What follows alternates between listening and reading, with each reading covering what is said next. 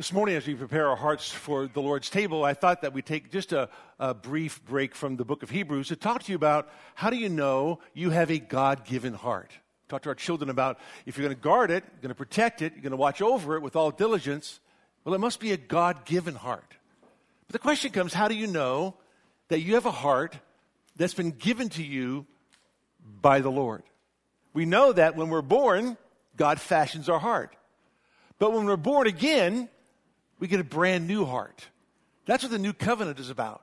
Let me read to you what I mentioned to the children earlier in Ezekiel 36, verse number 25, when it says, Then I will sprinkle clean water on you, and you will be clean. I will cleanse you from all your filthiness and from all your idols. Moreover, I will give you a new heart and put a new spirit within you. And I will remove the heart of stone from your flesh and give you a heart of flesh. And I will pour my spirit within you and cause you to walk in my statutes. And you will be careful to observe my ordinances. God tells Israel when they're in Babylonian captivity, this is what I'm going to do. This is my new covenant. This is my, my promise to you. I'm going to give you a brand new heart. I'm going to sprinkle clean water upon you. I'm going to cause you to walk in my statutes. You're going to want to do those things because right now you don't want to do that. You don't want to walk in my statutes. You don't want to obey my word. But if I give you a new heart, you will. So the question comes do you have a God given heart? You're going to have to teach your children this and ask them do they have a God given heart? Have you truly, do you truly have a genuine heart given to you by the Lord Jesus? How do you know that? The Bible tells us that a heart is deceitful and, and desperately wicked, that no man can know it. The Bible says that why do you call me Lord, Lord, and yet not do the things that I say? That's Luke chapter 6. In Matthew chapter 7, it says, Many will say to me on that day, Lord, Lord, did we not prophesy in your name and cast out demons in your name and do many marvelous deeds in your name? And I will say to them, Depart from me. I never knew you, you who practice lawlessness. But how can that be? How can someone stand before the Lord on Judgment Day and say, Lord, Lord, uh, terms of endearment? Lord, we did all that we did in church in your name. We did it for you, not for us. And he will say to them, I'm sorry. I never knew you. You who practice lawlessness. You know, we've had many children on stage over the years, many children who've given their life to the Lord who were baptized in our baptismal throughout all the years, who have grown up in the church, and then unfortunately turned their back on the Lord and walked away. How sad is that? They made a, a profession of faith. They even were baptized and gave testimony to that profession of faith. But there wasn't a true possession of the God who grants you a brand new heart. You see, so many people in the church today think they have a new heart, but they don't. Satan is a master deceiver. And if he can get you to deceive yourself, he will. If he can get you to come to church and, and do the things that church people do and, and, and look like a Christian and talk like a Christian and get you to believe you're, you are a Christian, he will. He'll do all he can to convince you of those things, to deceive you into thinking that you're on your way to heaven. It's a really broad road, Matthew 7 tells us. And the broad road doesn't say this way to hell, it says this way to heaven. And everybody's on that road. It's a familiar road, it's a very popular road. But the narrow road, no, that's, that's very, very small. And very few people ever find that road.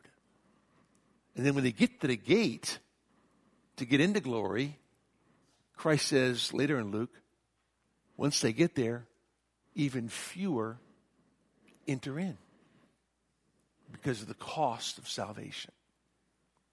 So, this morning, as we prepare our hearts for the Lord's table, I'm going to ask you this question How do you know you have a God given heart? How do you know that God has given you a new heart? He's removed your heart of stone and given you a heart of flesh. You truly are born again. You have new life in Christ. what does a God given heart look like? Well, first of all, a God given heart is a converted heart, a changed heart. It's totally new. If any man be in Christ, he is a new creation. Old things have passed away. Behold, all things have become new. If you have a, a, a new heart, it's not like the old heart, right? If you get a new car, it's not like the old car. It's a brand new car. It smells different, drives better, looks better. Well, listen, if you have a new heart, everything about your life has been changed. It's been revolutionized from the inside out. That's why Paul says to those in Thessalonica in 1 Thessalonians 1 9 that those who had given their life to the Lord had turned their lives around, that they might serve the true and living God. In other words, they were going one way and they were converted, they were changed and turned around and went the other way, that they might serve the true and living God. The Bible says in, in, in Mark's Gospel, the fifth chapter, about the, the, the demoniac from, from the land of the Gerasenes, there on the east side of the, of the Lake of Gennesaret or the Sea of Galilee. Those of you who've been to Israel with me have been to that, that place and sit there and looked up on seeing the, the, the location where this man would have possibly lived in, in the caves and came running down to Jesus because he was filled with demons and, and said, What do we have to do with you, Lord of the Most High God? Well, he was demon possessed, and everybody in the town was afraid of him. But God changed him, God saved him. And a man who was once in chains has been totally changed. The Bible says he sat in his own right mind. No longer was he demon possessed. No, he was set free from the captivity of Satan. And he truly was a changed man. And the whole illustration of, of demon possession in the New Testament and the transformation of a person's life is to show you what happens that when God changes you, He truly changes you. That's why the miracle at, at Canaan is so important. Why would the very first miracle of our Lord be something so simple as turning dirty water into wine? If you're going to have a first miracle, wouldn't you make a big splash? No pun intended. But the fact of the matter is, it was just turning water into wine. Why is that? Because it sets the whole tone of cleansing. It sets the whole tone of, wa- of transformation. Turning water into wine has nothing to do with drinking. We think that turning water into wine, Jesus drank wine, has everything to do for me having the opportunity now to drink. Oh, you've missed the whole method and the whole meaning behind the story. It's the very first miracle because it sets a tone for all the other miracles. Christ came to purify your dirty life as he did that dirty water and made it into brand new sparkling wine, the best that there was. He wants to make your life the best that it is. He can only do that if he gives you a new heart. And that's why the story goes on very next to the what? Cleansing to the temple. John chapter 2. It talks about how, how Christ cleanses the temple.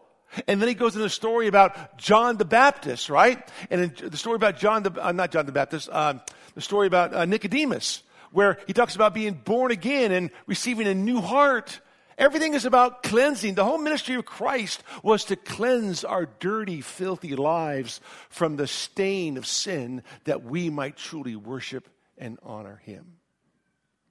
If you have a, a God given heart, you have a converted heart. You have a changed heart.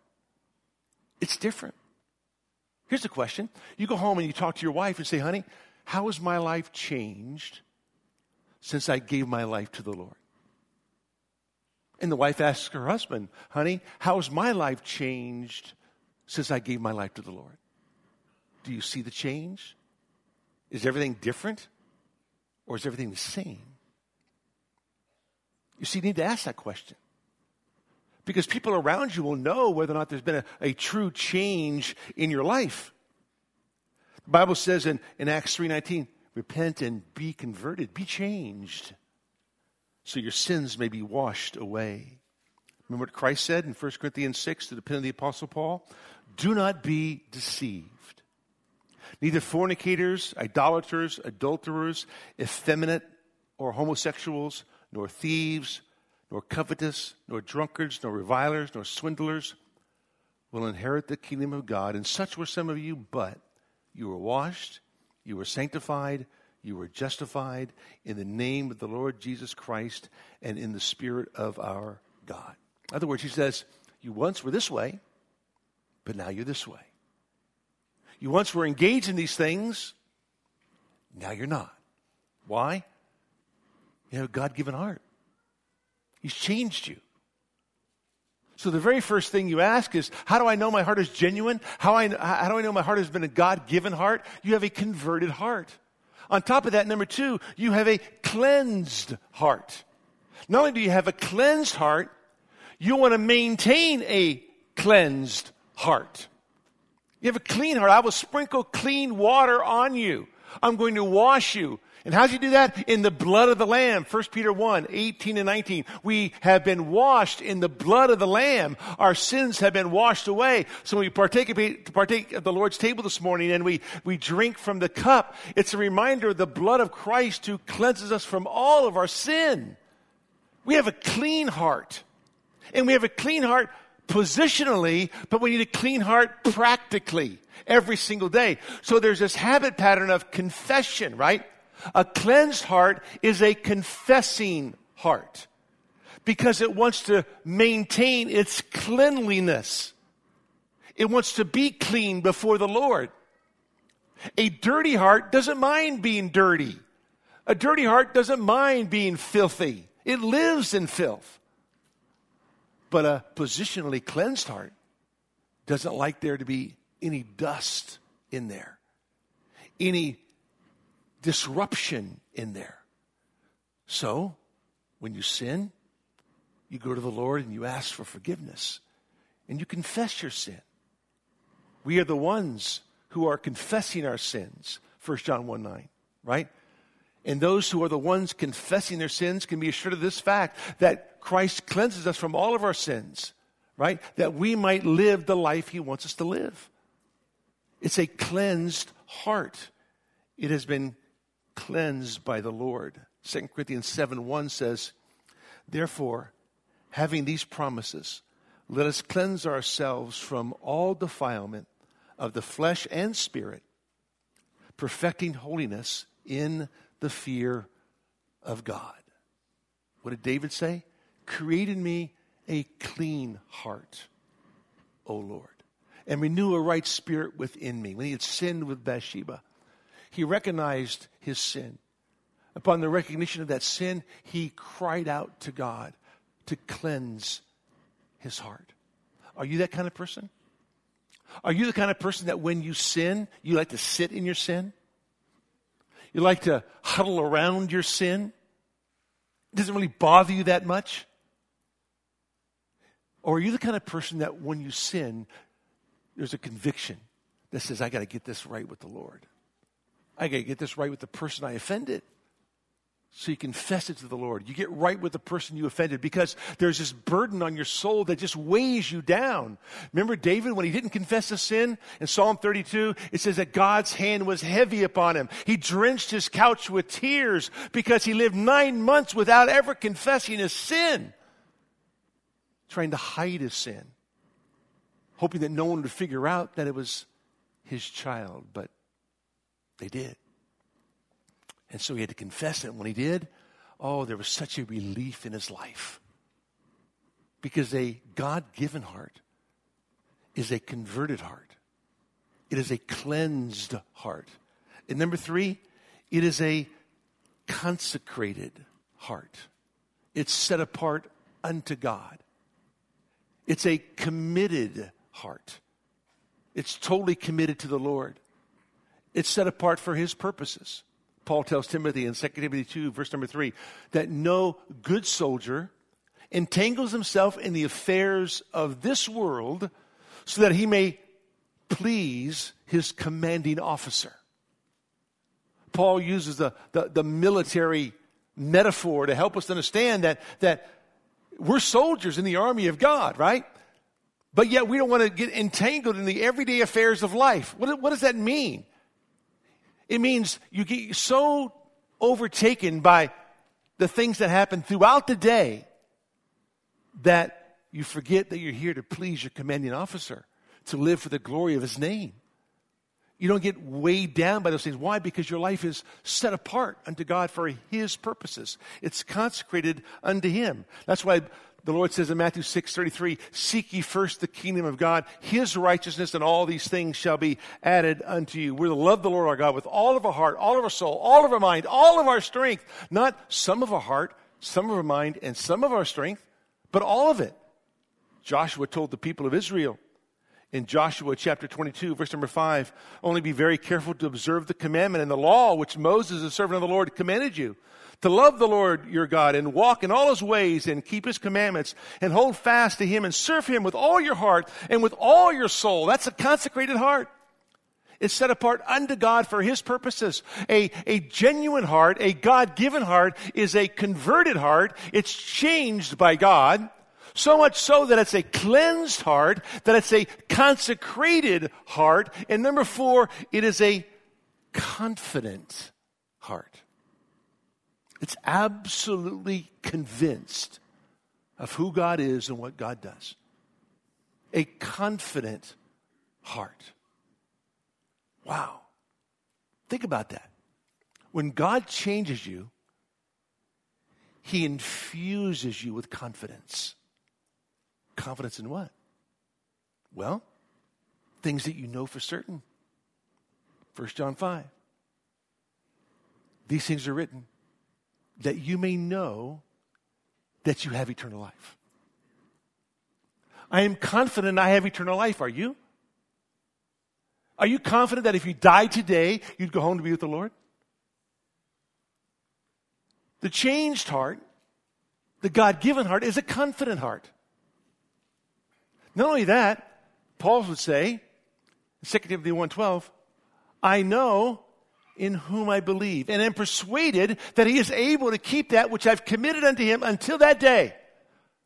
Paul would say, I think he's gonna, he's gonna save me. I think he's gonna keep me. I think he's gonna watch over me. He says, no, I know. Confidence.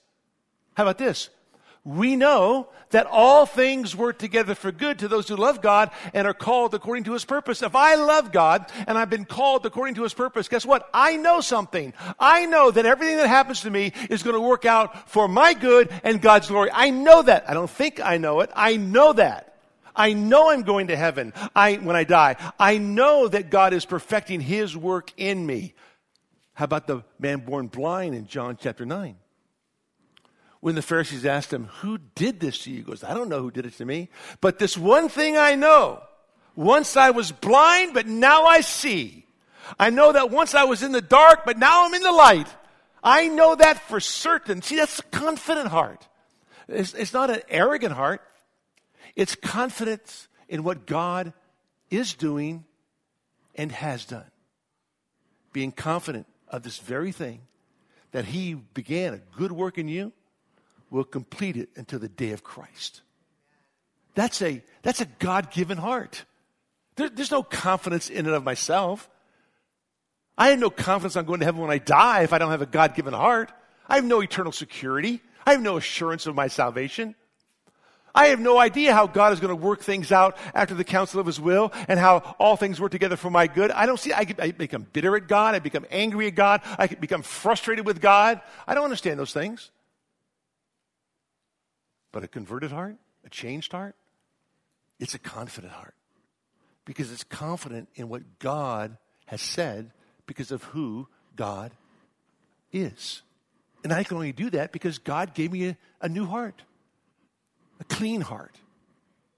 So, a God given heart is a converted heart, a cleansed heart, a consecrated heart, a confident heart. How about this? A changed heart is a compassionate, caring heart. A compassionate, caring heart. What does James say? True religion and undefiled before our Father in heaven is this. To what? To visit the widows and orphans in their affliction. and to keep oneself unspotted from the world. But before he talks about your cleanliness from the world, he talks about how you care and are compassionate towards those people who are in need. That, that, that's, a, that's a changed heart. Do you have a, a care for the needy?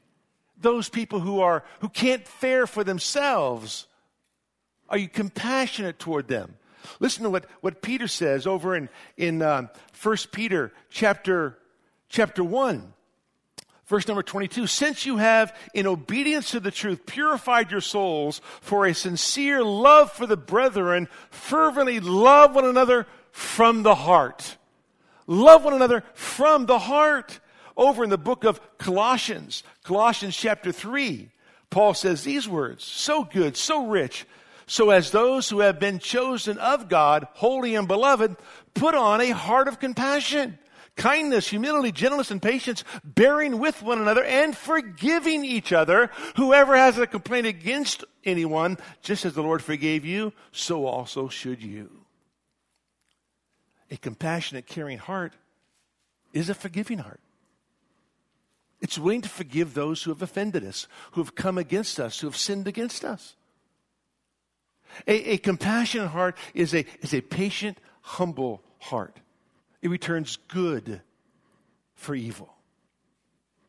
But that can only happen if God gives you a new heart. Yeah, there are people that are morally good in the world who do things out of the kindness of their heart, but they're doing it for another motive a motive of acceptance, a motive of approval, a motive of, of God's acceptance. They're not doing it out of a heart that truly is compassionate and selfless and sacrificial for the glory and honor of the living God. But the heart of compassion does. It's a compassionate, caring heart. A changed heart, a God given heart, is a communing heart. It's converted, cleansed, consecrated, confident, compassionate it's communing. It loves to commune with the Lord. It loves to talk to the Lord. Listen, if God has granted you a new heart, you want to hear what He has to say. You love to hear the word preached. You love to hear the word read. You love to study the word because God is speaking to you through His word. God, Spirit, speaks to us through the word, the living and abiding word of God. It's, it's alive. It's not a dead word, it's a living word. And God speaks to us through His word. It's the inspired word of God. And so as God speaks to us through His word, we want to now commune back to Him in prayer. We have a communing heart. Listen, how do you know you have a God given heart? You can't wait to be with God. You can't wait to be with God's people. You can't wait to commune with Him on a regular basis. You want to talk to Him. You want to walk with Him. You want to hear Him speak to you every day. It's like a marriage, right? Think of if you never talked to your wife or she never talked to you. I know some of you thinking, boy, I wish my wife would stop talking to me, right? But think about this. If, if you stop talking to your husband and wife, what kind of relationship would you have? You wouldn't have one. If you stop talk, talking to your children or they stop talking to you, what kind of relationship would you have? You wouldn't have one. So, in order to maintain a relationship that's vibrant, that's moving, that's growing, that's progressing, you talk with one another. You share with one another. You explain things to one another. Same is true in you walk with the Lord. You want to cry out to the Lord. You want to talk to Him about your situation. You want to ask Him to do great and mighty things. So you talk to Him, you commune with Him. But he also wants to speak to you. So you commune with him as he speaks to you through his word. You spend time in the word of the Lord. So important. A communing heart. Psalm 65, verse number 2 says this O thou who hearest prayers, to thee all men come. Ephesians 2, verse number 18 says, For through him we both have our access in one spirit to the Father. We have access to the Father. We have access to the Father through the Son. It says in verse chapter 3, verse number 12, in whom we have boldness and confident access through faith in him. So we have a confident access to God, the throne of God, at any time, at any moment. We don't have to make a reservation to commune with God. We just commune with him. We come before the throne of grace. And we come with confidence and boldness because of what Christ did on Calvary's cross, we can commune with the true and living God. Do you have a communion heart? Do you have a converted heart? A consecrated heart? A cleansed heart? How about this? If you have a God given heart, you have a controlled heart. A controlled heart. James says in James 1, verse number 26 True religion is this if any man thinks himself to be religious and does not bridle his tongue, his religion is worthless. A controlled heart. Why? Everything that we do comes from the heart. Listen to what Jesus said in the book of Matthew, 12th chapter. He says this the good man brings out of his good treasure what is good, and the evil man brings out of his evil treasure what is evil. But I tell you that every careless word that people speak, they shall give an accounting for in the day of judgment. For by your words you will be justified, and by your words you will be condemned. In verse number 34, he says, Out of the abundance of the heart the man speaks. Listen, your conversation is the very first indicator of your spiritual condition. Because out of the abundance of the heart, the mouth speaks. So when I hear you speak, I know immediately the condition of your heart. All I got to do is listen to your language, the jokes you tell, the words you use, and how you interact with other people. You have a controlled heart. You're able to bridle your tongue.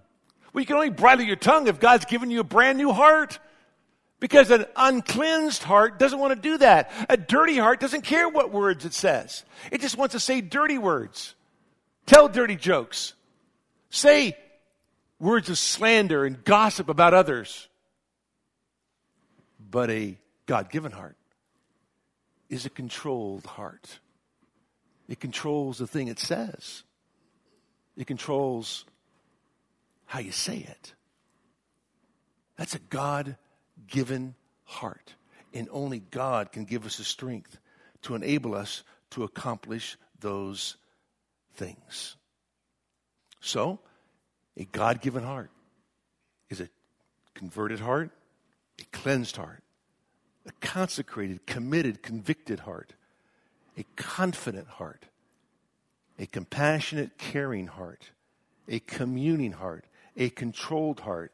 It is number eight, a conditioned heart.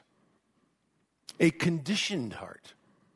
Listen, physically, our hearts must maintain good condition. Or guess what? We get heart attacks, we die. So we maintain physical condition. Well, the same is true spiritually. You got to maintain spiritual condition, right? You got to study to show yourself approved unto God, a workman that needeth not to be ashamed. You got to discipline yourself unto godliness. That's a conditioned heart. We spend all this time conditioning the physical man, but how much time do we spend conditioning the spiritual man, right? We got to spend time getting our heart spiritually in shape for the glory and honor of God. We sanctify Christ as Lord in our hearts. Listen to what Peter says in 1 Peter chapter 3 as he talks about the woman. He says this, 1 Peter chapter 3, these words to the ladies Your adornment must not be merely external, braiding of the hair and wearing gold jewelry or putting on dresses but let it be the hidden person of the heart, and with imperishable quality of a gentle and quiet spirit, which is precious in the sight of God. He says, listen, don't let your, your adornment be merely external. Doesn't say don't let it be external. Don't let it just be all that, right? But let it be the hidden person of the heart, the, the quiet spirit, the gentle spirit. In other words, Peter says, make sure that you spend as much time on the inner man as you do on the outer man. Make sure you spend enough time adorning the spirit as you do the flesh. Make sure that your heart on the inside is right because you must be spiritually conditioned for the glory of God. See, the believer wants to do that. A God given heart wants to do that because God gave it to you. And God gave you a spirit, and that spirit is going to move you in that direction. Listen, we're not looking for perfect communion. We're not looking for perfect control. We're not looking for perfect consecration. We're not looking for perfect cleansing. We're looking for progressive control, progressive consecration, progressive cleansing. You're moving in that direction. That's the essence of Christianity. No one of, no one of us is perfect in any of these areas, right? Because we're all sinners, but we're moving in that direction. This is the desire of our hearts. This is where we want to go. So this is the, the direction we move our lives. A controlled heart, a conditioned heart. How about this? A God given heart is a cheerful heart. Did you know that? A God given heart is a cheerful heart. In other words, the Bible says the fruit of the Spirit is love and joy. Paul says in Romans 14, the kingdom of God is not eating and drinking, but it's righteousness, peace, and joy in the Holy Spirit. Solomon says throughout the book of Proverbs about the cheerful and joyful heart. We are to sing joyfully as unto the Lord and to thank Him for our salvation. Listen, listen, if you have a changed heart, if you have a God given heart, if you have a consecrated heart, a cleansed heart, you have a cheerful heart. Listen, sin will rob you of your joy, right? Sin will rob you of your joy. If you have no joy, ask yourself what sins you are hiding. What sins are prevalent in my life? David knew in Psalm 51 that he had no joy as he hid his, his sin. He knew that. Restore to me the joy of my salvation. Well, why didn't he have joy in the past? For nine months, he had tried to hide his sin. He didn't want anybody to know his sin. So all of his energy and all of his efforts were into hiding his sin. But now he wants to be restored to the joy of his salvation. It only happens because he, he confessed his sin and he was cleansed from his sin, right? And so the God given heart is a cheerful heart because I'm rejoicing in God's salvation, God's provision. I'm rejoicing in the fact that He's coming again to take me home. I'm rejoicing again that, that I am confident of what He's done and what He's going to do. There's great joy in my heart. I know that God is at work. I know that God has a plan, and I am a child in that plan. So you have a cheerful heart.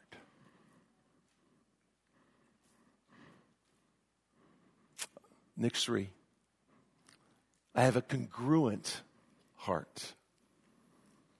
That is, it's congruent with the will of God. It's equal in nature to the will of God.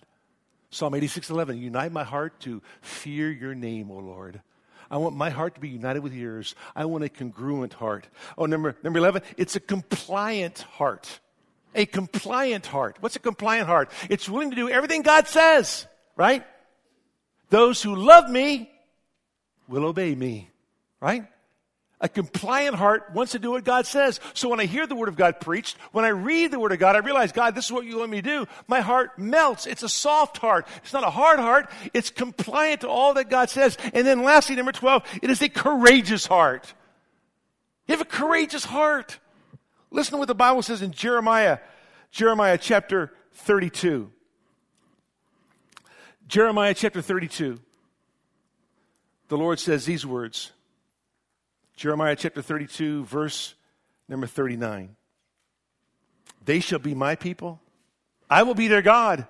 And I will give them one heart and one way that they may fear me always for their own good and for the good of their children after them. And I will make an everlasting covenant with them that I will not turn away from them to do them good. And I will put the fear of me in their hearts so that they will not turn away from me. God says, I'm going to put my fear in their hearts. Listen, when you fear God, you are so courageous against the things of the world because you fear only God. You don't fear the things of the world, you fear God, right? That's what you do. And so the psalmist, the psalmist in, in Psalm 31, verse number 24, says these words Psalm 31, 24. Be strong and let your heart take courage, all you who hope in the Lord. Be strong, take courage because you hope in God. And then it says in Psalm Psalm 27, verse number 14.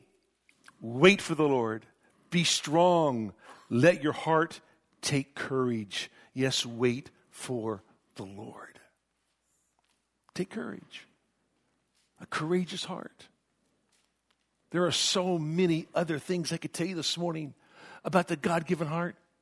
These are just certain characteristics that will help you ask and answer the question Is my heart been given to the Lord? Does He have my heart?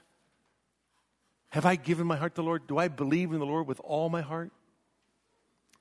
Do I love the Lord with all my heart? Does He have my heart? We're going to partake at the Lord's table this morning. In so doing, it's all about remembering what Christ did for us. Think about it this way if Christ gave his life for you so that you might inherit his life, you want to live his life. You want to honor him and glorify his precious name. So your heart is given entirely over to him. A God given heart. If we're going to guard our hearts and protect our hearts, it must come from God first. Because I'm strengthened only by the Lord. In him is my strength. The strength of the Lord is everything to me. It's my joy, my hope. And so I trust that today you have a heart given to the Lord. And as we partake at the Lord's table, great instructional time for your children to help them understand what it is we're doing and why we do it, why we celebrate the Lord's table. Why is this a memorial? Why do we celebrate the Lord's death until He comes? Because there's something about the death of Christ that redeems us from our sin. When He cried, It is finished, He'd accomplished the ransom. The payment had been given for your sin and mine. And for that, we are grateful.